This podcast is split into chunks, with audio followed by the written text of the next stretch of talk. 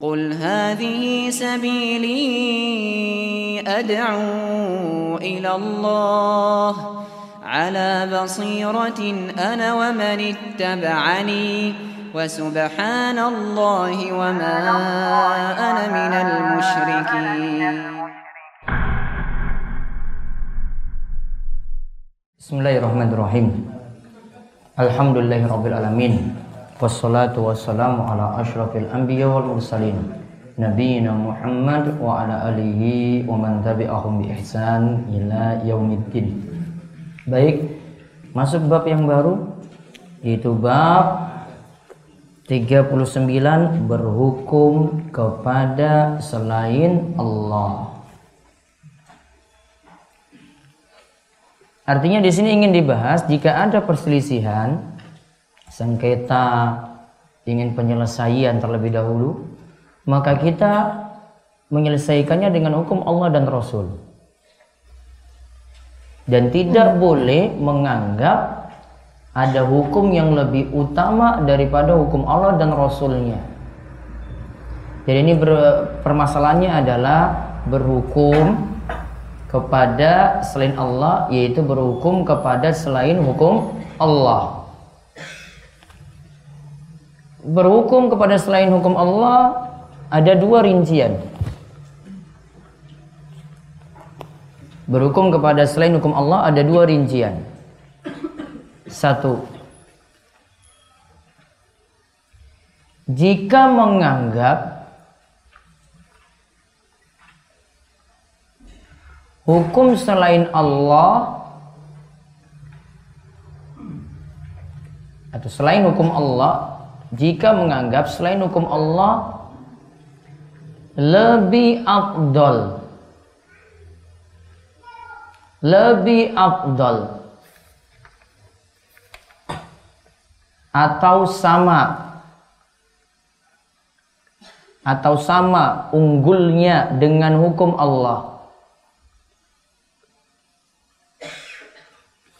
Atau sama unggulnya dengan hukum Allah maka terjatuh dalam kufur akbar.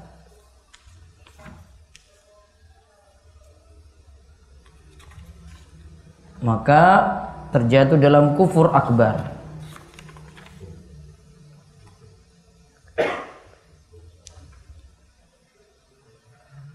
Yang kedua, jika menganggap hukum Allah tetap lebih afdal jika menganggap hukum Allah tetap lebih afdal dari selainnya namun belum bisa menerapkan hukum Allah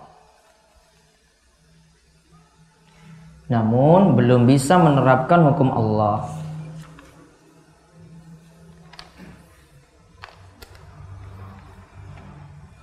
Maka terjatuh dalam kufur asghar atau istilah lainnya kufrun duna kufrin kufur asgor atau kufur kecil ya atau istilah lainnya kufrun duna kufrin. Kufrun duna kufrin. Bahasa lainnya tadi kufur asgor atau kufur kecil.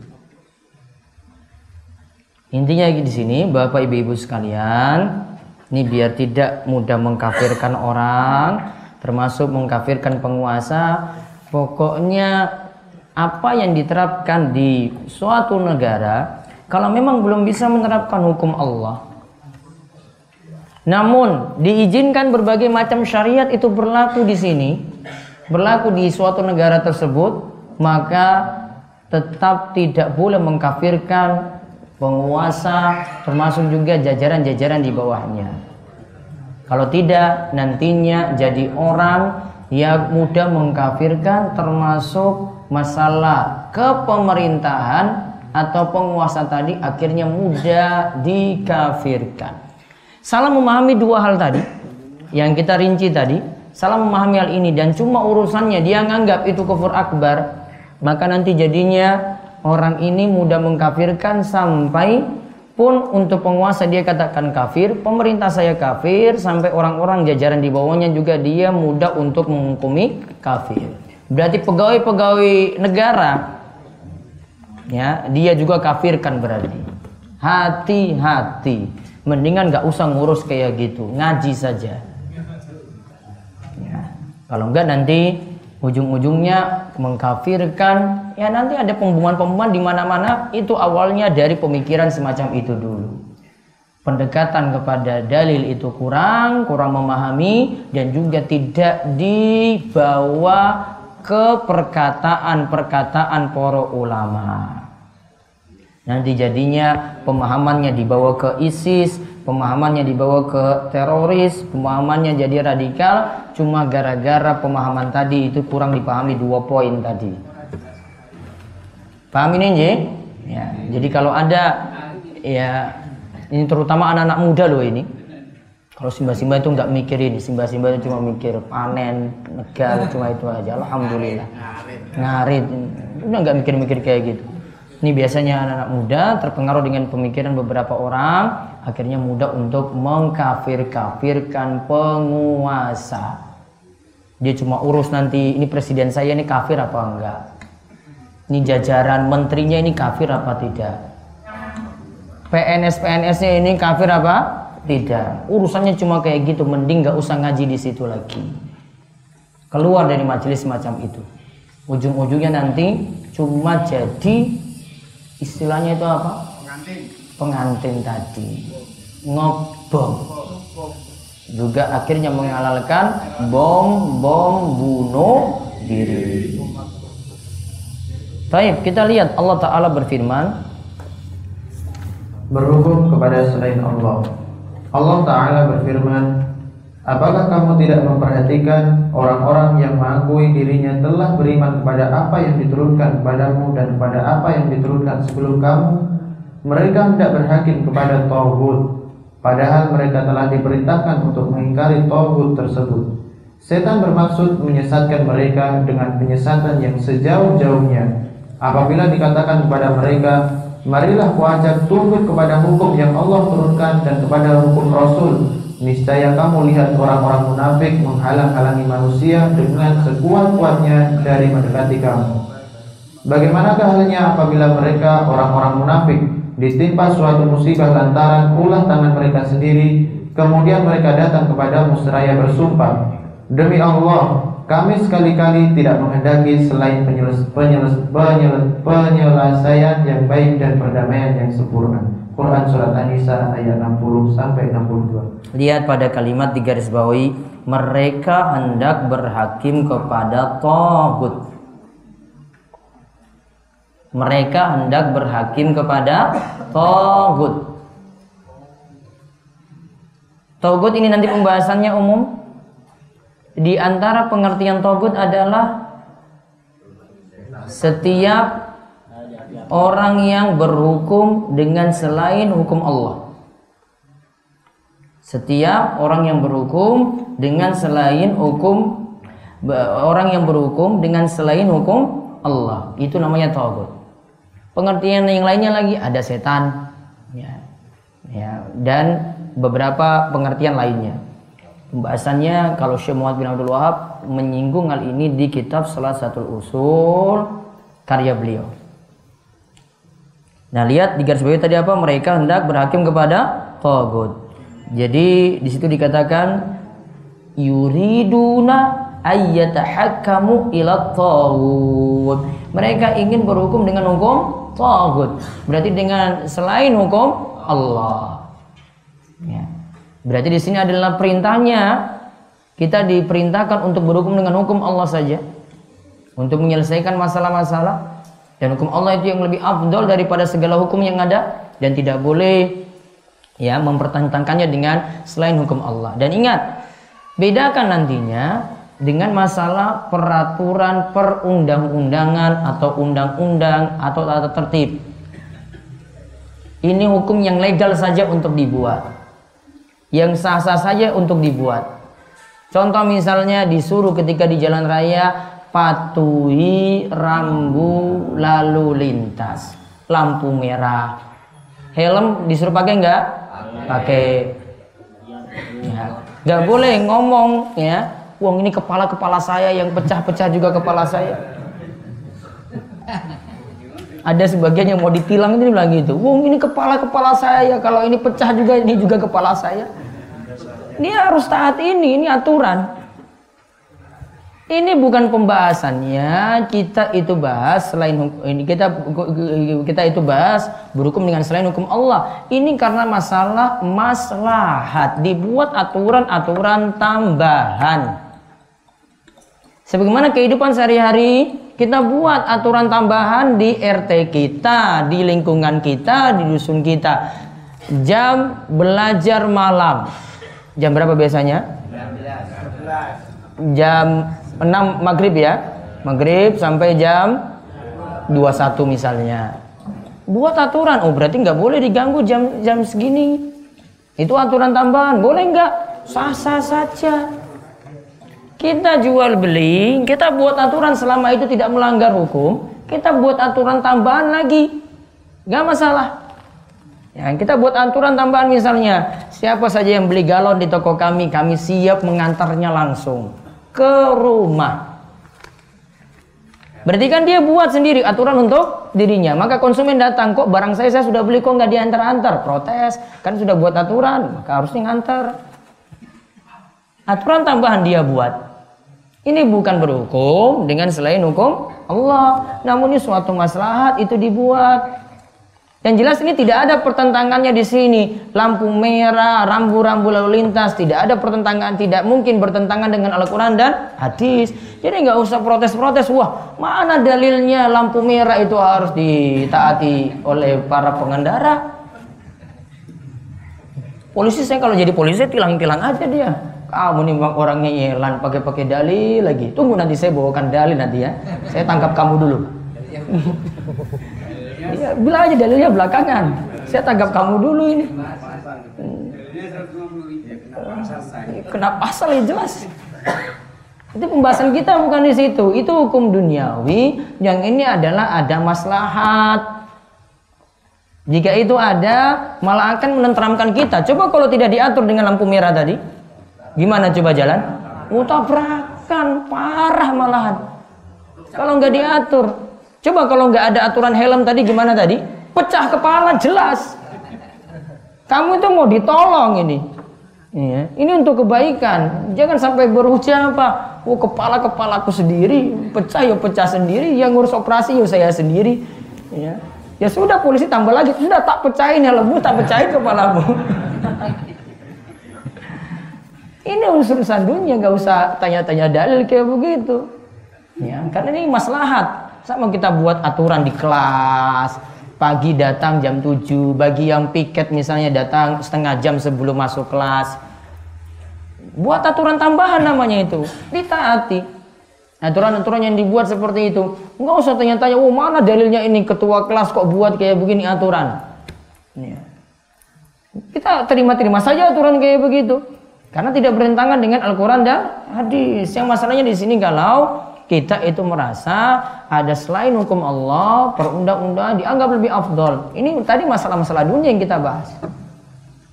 Ada misalnya kalau dalam masyarakat Islam, kalau seseorang itu berzina dikenakan hukuman rajam misalnya.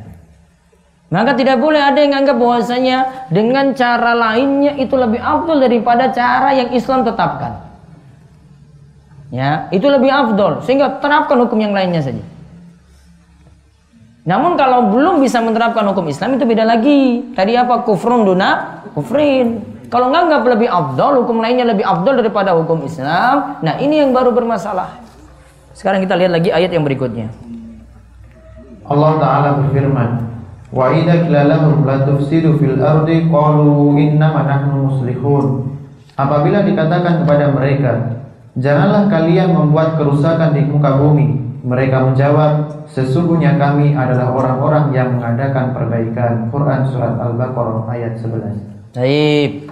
Janganlah wa idza qila lahum ketika dikatakan kepada mereka la tufsidu fil ard. Qalu innama nahnu muslihun. Mereka katakan sesungguhnya kami adalah orang-orang yang mengadakan perbaikan.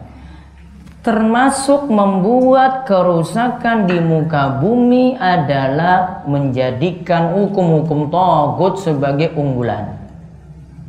Ditulis di situ termasuk membuat kerusakan di muka bumi adalah menjadikan hukum togut itu sebagai unggulan. Dan dianggap tadi hukum togut itu berarti telah membuat Islam membuat perbaikan.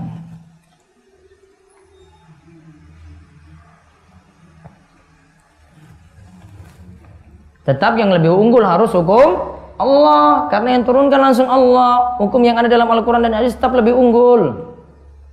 Mau menyelesaikan masalah mau menyelesaikan pertikaian dalam masalah waris. Tetap hukum Allah yang lebih unggul di sini. Dan tidak boleh orang itu mengatakan innama nahnu muslihun. Kami hanya orang-orang yang mengadakan perbaikan niat baik tidak cukup sampai bersesuaian dengan syariat. Niat baik saja tidak cukup. Wah saya zikir ini kok tenang sekali. Saya baca sholawat kayak begini, wah saya itu lebih tenang, sejuk sekali rasa saya. Jangan pakai perasaan-perasaan, agama itu bukan pakai perasaan. Karena nanti perasaan tiap orang itu beda-beda. Wah ini perasaan tiang suki dengan tiang miskin beda nantinya. Oh tiang rongkop giri subuh dengan panggang ya beda nantinya. Satu kabupaten saja bisa beda. Karena pakai standarnya apa? Perasaan. Uang kepala saya harus muter-muter gini-gini. Yang ini enggak, oh saya harus tunduk aja begini. Pakai perasaan kan berarti. Maka niat baik saja belum cukup. Kalau beramal itu harus pakai rujukan, punya standar, punya dalil atau tidak dari Nabi Shallallahu Alaihi Wasallam. Terus Al-A'raf ayat 56. Allah Taala berfirman, "Wala tufsidu fil ardi ba'da islahiha." Janganlah kalian membuat kerusakan di muka bumi sesudah Allah memperbaikinya. Janganlah buat kerusakan di muka bumi setelah Allah memperbaikinya. Lihat, ini sama seperti tadi membuat kerusakan di muka bumi di sini adalah berhukum juga dengan hukum tagut. Kemudian yang Al-Maidah ayat 50. Allah taala berfirman, "Afa hukmal jahiliyati yabghun wa man ahsanu minallahi hukman liqaumin yuqinun." Apakah hukum jahiliyah yang mereka kehendaki dan hukum siapakah yang lebih baik daripada hukum Allah bagi orang-orang yang yakin? Nah, hukum jahiliyah mereka menganggap itu lebih unggul. Padahal Allah katakan, "Wa man ahsanu minallahi hukman liqaumi yuqinun." Dan siapakah yang lebih baik daripada hukum Allah bagi orang-orang yang yakin? Hukum Allah tetap lebih unggul dan itu yang dipilih oleh seorang muslim harus mengunggulkan hukum Allah. Lalu Abdullah bin Amr Abdullah bin Amr radhiyallahu anhu menuturkan bahwa Rasulullah shallallahu alaihi wasallam bersabda, "La yu'minu ahadukum hatta yakuna huwa tabahu tabahu hatta ya hatta yakuna hawahu hatta yakuna hawahu taba'an lima ji'tu bihi." Tidaklah seseorang di antara kalian beriman dengan sempurna sebelum keinginan dirinya selaras dengan tuntunanku. Disebutkan hadis ini hasan. Namun sebagian ulama itu mendoifkan hadis ini disebutkan dalam hadis arba'in. La yu'minu ahadukum hatta yakuna hawahu taba'an lima ji'tu bi. Tidaklah seorang di antara kalian beriman dengan iman yang sempurna sebelum keinginan dirinya selaras dengan tuntunanku. Ku ini siapa ku? Tuntunan Nabi Shallallahu Alaihi Wasallam. Jadi orang mau dikatakan imannya sempurna sampai manut pada tuntunan Nabi. Dalam berhukum berarti memakai hukum Nabi Shallallahu Alaihi Wasallam itu yang lebih unggul. Maka orang muslim misalnya tahu Nabi SAW tetapkan, oh ini pembagian Allah yang bagi masalah waris seperti ini. Nabi tambah lagi penjelasan, maka harus akui hukum Allah itu lebih adil. Laki-laki dapat dua bagian daripada perempuan, berarti hukum Allah itu yang lebih adil. Nggak boleh dia katakan bahwasanya tetap saya pakai hukum manusia sajalah. Hukum manusia itu lebih adil, nggak boleh. Kalau katakan lebih adil hukum manusia nggak boleh. Tetap hukum Allah yang lebih adil. Entah itu nggak mau jalankan, itu hukum yang berbeda. Wah saya nggak enak ini sama satu rumah, mereka belum paham. Yang ini ngaji, yang ini nggak ngaji. Yang nggak ngaji banyak protes, pengennya sama. Padahal hukum Allah katakan bagiannya dua banding satu, laki-laki dan perempuan. Jatahnya seperti itu. Dan ingat di sini Abdullah bin Amr ini adalah Abdullah bin Amr bin Al-As. Saya sering kali cerita tentang Abdullah dengan Amr. Abdullah itu anaknya, Amr itu bapaknya, selisih umurnya hanya 10 tahun. Abdullah dengan bapaknya Amr selisih umurnya cuma berapa tahun? 10 tahun. Berarti Amr nikah ketika usia berapa tahun? Nah, sekitar 9 tahun. Nggak berani anak-anak muda saat ini. Mau maju aduh. Ya, nggak ada berani. Itu juga zaman ini nggak ada yang mikir-mikir kayak gitu. Mikirnya itu game umur 9 tahun. Mikir rapi loh ini. Nikah. Imam Nawawi mengatakan Imam Nawawi mengatakan ini adalah hadis sahih yang kami riwayatkan dalam kitab Al-Hujjah dengan sanad sahih. Baik, Imam Nawawi dalam mazhab Syafi'i. Yaitu Imam Nawawi Yahya bin Syaraf An Nawawi umurnya sekitar 40 tahun 40-an tahun saja kemudian meninggal dunia dan punya karya yang banyak di antaranya kitab Riyadhus Solihin Syarah Al-Minhaj Syarah Sahih Muslim kemudian Minhajul Talibin yang paling spektakuler adalah kitabnya dalam masalah fikih yaitu Al-Majmu' Syarahul Muhadzab walaupun beliau tidak menyelesaikan kitab itu sampai tuntas. Terus yang Kitabul Hujjah ala tarikil mahajja penulisnya Abdul Fatah Nasr bin Ibrahim Al-Maqdisi Asy-Syafi'i. Tadi ada kitab Al-Hujjah itu kitabnya seorang ulama yang bernama Abdul Fatah Nasr bin Ibrahim Al-Maqdisi Asy-Syafi'i. Nasr bin Ibrahim. Ulama Syafi'iyah juga. Kemudian Asy-Sya'bi. Asy-Sya'bi menceritakan bahwa ada perselisihan yang terjadi antara seorang munafik dan seorang Yahudi. Orang Yahudi mengetahui bahwa Nabi tidaklah menerima uswah. Oleh karena itu dia berkata, "Mari kita berhakim kepada Muhammad." Orang munafik tahu kalau orang-orang Yahudi itu biasa menerima suap. Oleh karena itu dia berkata, "Mari kita berhakim kepada orang Yahudi." Akhirnya keduanya sepakat untuk datang kepada seorang dukun di Juhainia. Mereka pun berhakim kepada hukum tersebut. Lantas turunlah ayat Apakah kamu tidak memperhatikan orang-orang yang mengakui dirinya? Nah, apakah kalian tidak memperhatikan alam taro ilal lazina yaz'umun dan seterusnya. Di sini tentang kisah apa tadi? Orang-orang yang berhukum, orang-orang munafik yang berhukum dengan orang Yahudi. Mereka ketika itu tahu bahwasanya yang paling jujur, yang paling amanat itu adalah Nabi Shallallahu Alaihi Wasallam. Namun kalau berhukum kepada Nabi Shallallahu Alaihi Wasallam, nanti tidak akan diturutin nafsu mereka, tidak akan mengikuti keinginan mereka, sehingga mereka lebih tadi memilih berhukum kepada Yahudi tadi, yaitu yang menjadi seorang dukun. Berarti nganggap hukum Yahudi di sini, ya orang Yahudi ini lebih unggul Harusnya orang muslim menganggap Al-Quran itu yang dijadikan rujukan. Sabda Nabi SAW juga yang dijadikan rujukan dalam hal ini. Kemudian ada pula yang mengatakan. Ada pula yang mengatakan bahwa ayat di atas turun berkenaan dengan dua orang yang saling berselisih.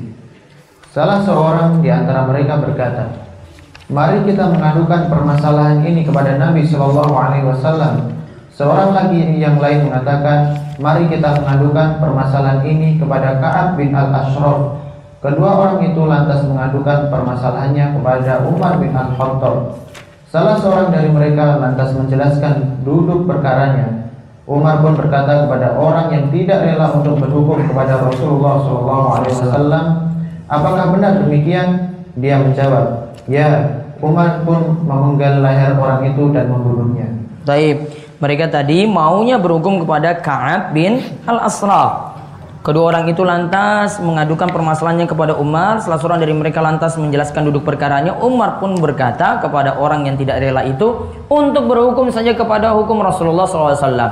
Apakah benar demikian? Dia menjawab, ya. Umar pun memenggal leher orang itu dan membunuhnya. Artinya, ada yang tidak mau manut kepada hukum Allah dan Rasulnya, mau menjadikan hukum manusia itu sebagai unggulan di sini.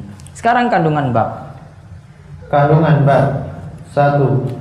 Tafsir surat An-Nisa ayat 60 sampai 62. Yaitu tadi yang ayat yang pertama yang panjang tadi. Terus yang kedua, 2. Tafsir surat tadi dalam ayat tersebut 11. terdapat penjelasan coba. Dalam ayat tersebut Dalam ayat tersebut terdapat penjelasan yang bisa membantu untuk memahami makna tauhid. Togut secara bahasa artinya melampaui batas. Togut secara bahasa itu artinya melampaui batas. Namun kalau untuk pengertian di sini adalah berhukum dengan selain hukum Allah.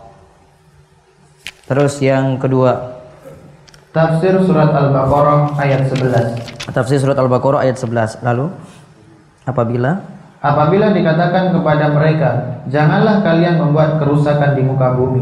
di antara bentuk membuat kerusakan di muka bumi apa?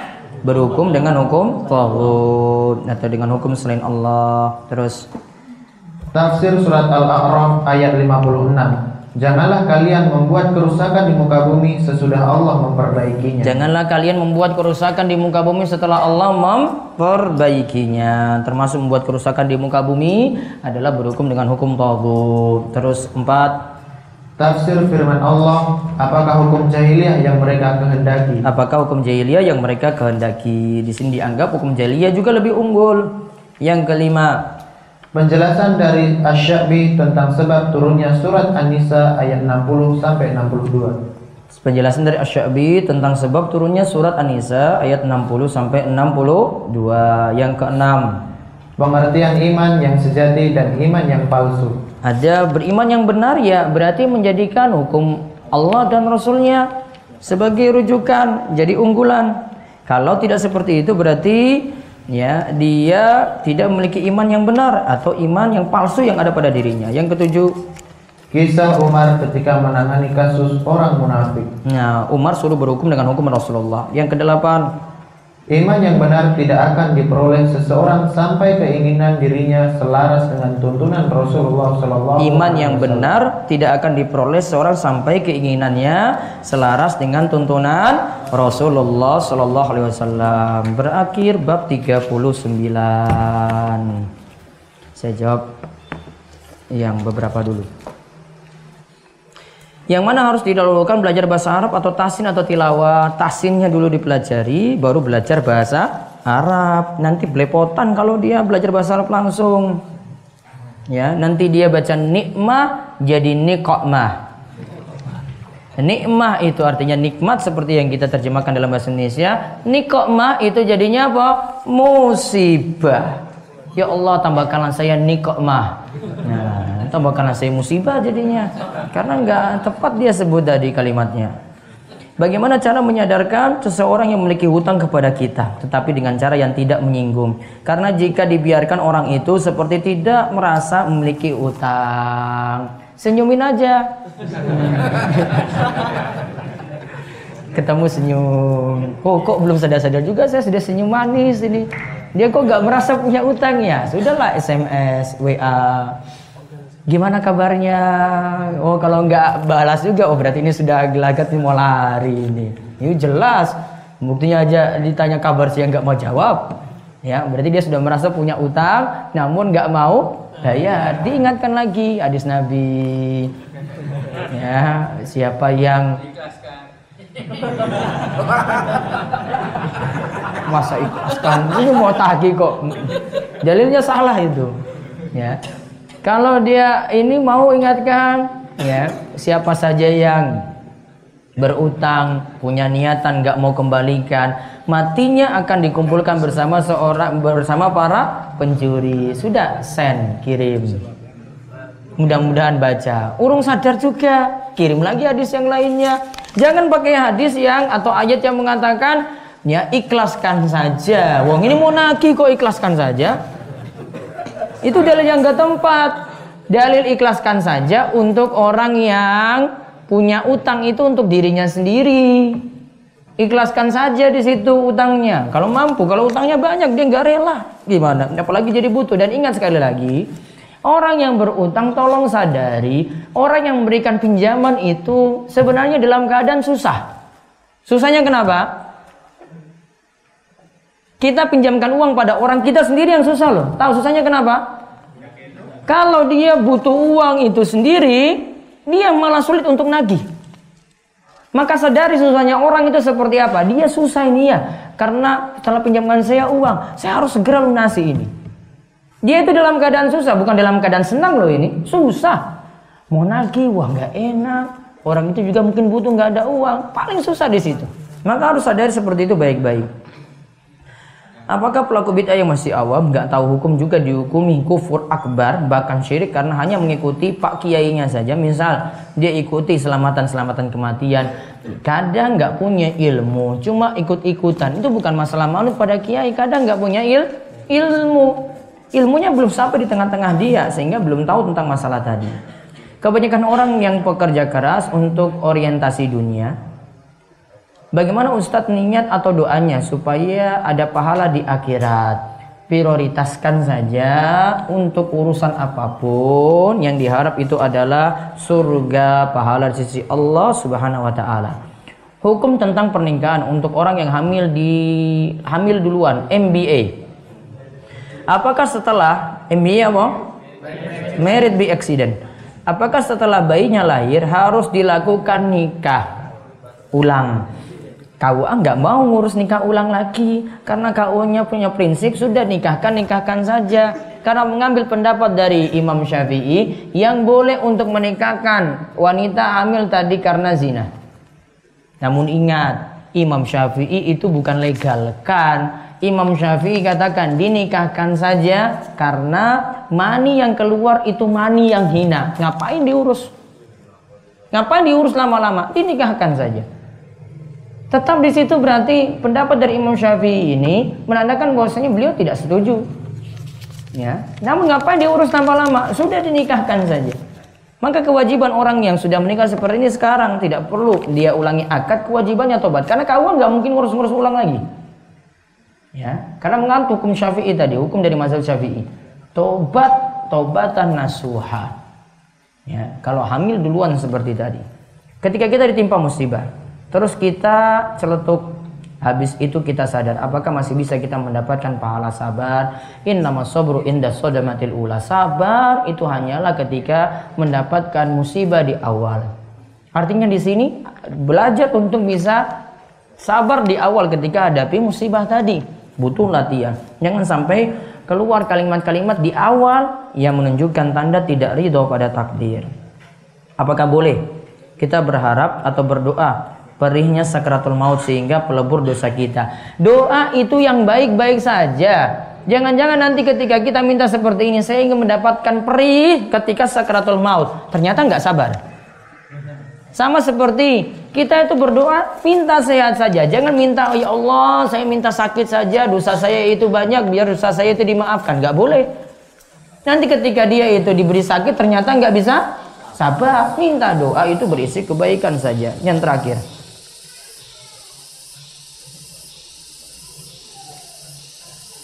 Bagaimana pendapat Ustadz kalau saya ada niatan untuk menyusun tulisan-tulisan Ustadz yang ada pada website rumahisa.com dan dijadikan e-book lalu disebarluaskan ke teman-teman pengajian? Nggak boleh. Karena tulisan itu mesti saya susun ulang dulu dengan rapi baru nanti boleh disebarkan. Karena nggak punya hak pembaca untuk membuat e-book dari tulisan saya. Karena saya mesti susun ulang lagi, ada referensi yang diperbaiki, baru nanti jadi buku. Dan buku-buku ini memang dari website. Namun itu setelah susun ulang dan ada revisi-revisi. Revisinya ada revisi bahasa, revisi referensi dan sebagainya. Saya tahu bahwa musik itu diharamkan oleh Rasulullah, tetapi dalam pelajaran tersebut, pelajaran musik, guru saya menjalankan tugasnya untuk mengajarkan hal itu. Bagaimana menyikapi musik di sekolah ustadz? Resikonya sekolah di situ ya sudah, mau bagaimana lagi? Yang jelas mengingkari saja Adapun tugas-tugasnya terpaksa dengan keterpaksaan antum itu mesti mengikutinya. Apakah kami yang dari luar kota dan menginap di sini termasuk safar atau mukim? Jika termasuk safar, bolehkah melaksanakan sunnah fajar seperti melaksanakan sunnah-sunnah safar, safar seperti menjamak sholat? Baiknya tidak menjamak, walaupun jenengan musafir, karena di sini sudah ada sholat tetap yang jenengan ikuti. Beda kalau mau pergi-pergi gitu. Namun kalau sudah ada tempat untuk mengerjakan sholat masing-masing waktu, maka kerjakan sholat masing-masing waktu. Ya demikian kita tutup kalian doa kafaratul majelis subhanakallahumma bihamdika an la ilaha anta wa. Assalamualaikum warahmatullahi wabarakatuh.